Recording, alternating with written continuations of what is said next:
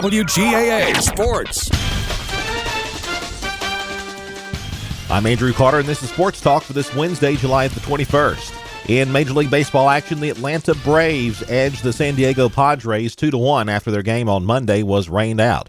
Freddie Freeman's sixth inning home run was the difference maker in the game. Freddie hits one a mile high toward left. Fan going back at 375. He's not going to get it.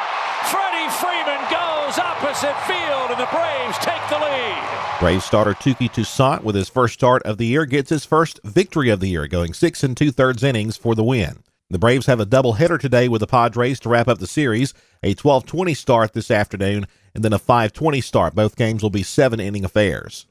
Minor League Baseball, the Rome Braves dropped their first of a six-game series with Bowling Green on Tuesday, a 5-4 loss on the road for the Bravos. Rome on the evening with four runs on nine hits and two errors. Bowling Green, five runs, 10 hits, and four errors.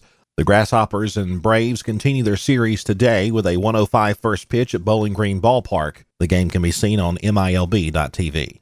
The NBA Finals are over and Milwaukee takes home the hardware. GNN's Frank Arity has the story. The NBA season has come to a close with the Bucks being crowned champions as Mike Budenholzer's team eliminated the Suns 105-98. We've been close and we just keep pushing. We keep trying to get better. You know, that that's just one of our mantras is to get better and I think the entire organization embraces it.